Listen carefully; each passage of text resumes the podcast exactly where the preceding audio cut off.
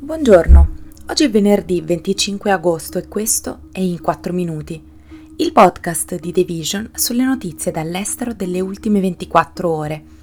Parleremo dei BRICS che annunciano l'ingresso di nuovi membri, della Cina che vieta le importazioni dal Giappone e del Brasile che introduce il carcere come punizione per l'omofobia.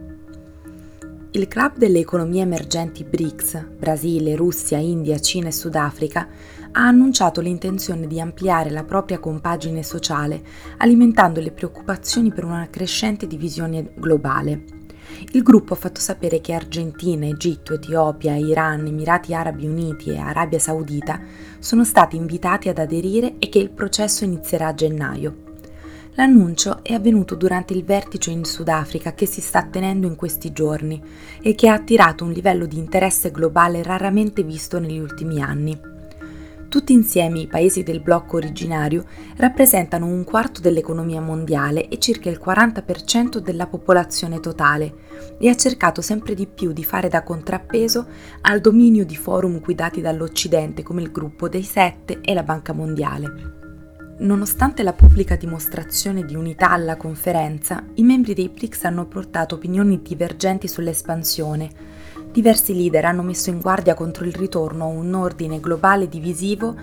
che ricorda la guerra fredda. L'India, impegnata in una disputa territoriale con la Cina, ha cercato di evitare di indebolire il proprio ruolo nel gruppo a favore dei paesi più vicini alla Cina, mentre il Brasile e il Sudafrica hanno voluto evitare di alienarsi i partner europei e nordamericani.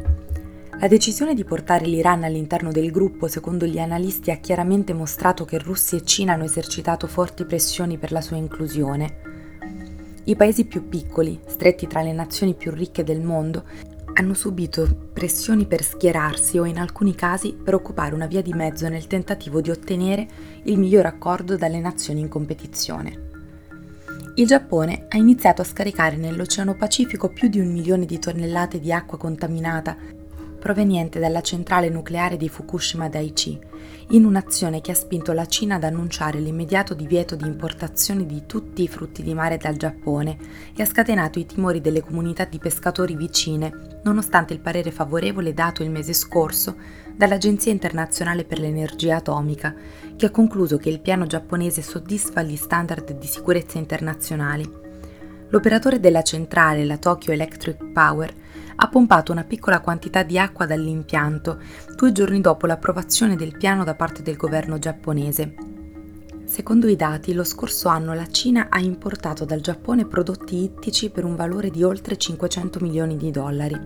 Da quando nel 2011 i tre reattori dell'impianto nel Giappone nord-occidentale sono entrati in fusione a seguito di un forte terremoto e di uno tsunami che hanno ucciso circa 18.000 persone, la Tokyo Electric Power ha raccolto 1,3 milioni di metri cubi di acqua contaminata durante il raffreddamento dei reattori distrutti. L'inizio dello scarico di circa 540 piscine olimpioniche di acqua nell'arco di diversi decenni resta comunque un passo importante per lo smantellamento del sito, ancora altamente pericoloso. La Corte Suprema del Brasile ha stabilito che i comportamenti e i discorsi omofobi potranno essere puniti con un periodo di detenzione in carcere che va da 2 a 5 anni. La decisione è stata applaudita dagli attivisti per i diritti umani e rappresenta un passo fondamentale per le loro battaglie, dato che il paese rimane tra i più violenti al mondo per quanto riguarda l'atteggiamento nei confronti delle comunità LGBTQ. La sentenza è arrivata in seguito alla riconsiderazione delle precedenti decisioni sul tema che risalgono al 2019, quando nel paese è stata introdotta la prima legge ufficiale per i reati di omofobia e transfobia.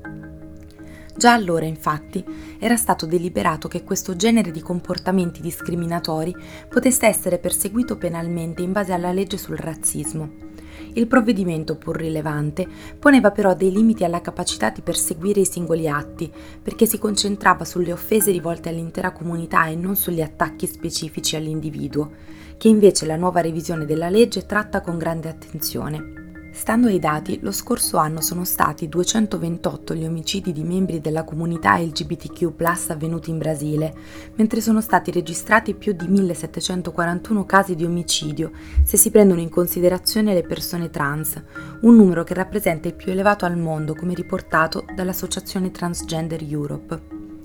Il clima discriminatorio nel paese è stato alimentato durante il mandato dell'ex presidente Jair Bolsonaro, che ha sempre sostenuto le sue posizioni apertamente omofobe e risente della visione della Chiesa cattolica e del movimento evangelico, le due confessioni più presenti nel territorio, che hanno ancora un'enorme influenza culturale sulla popolazione e sono contrari a concedere i diritti civili alle persone che appartengono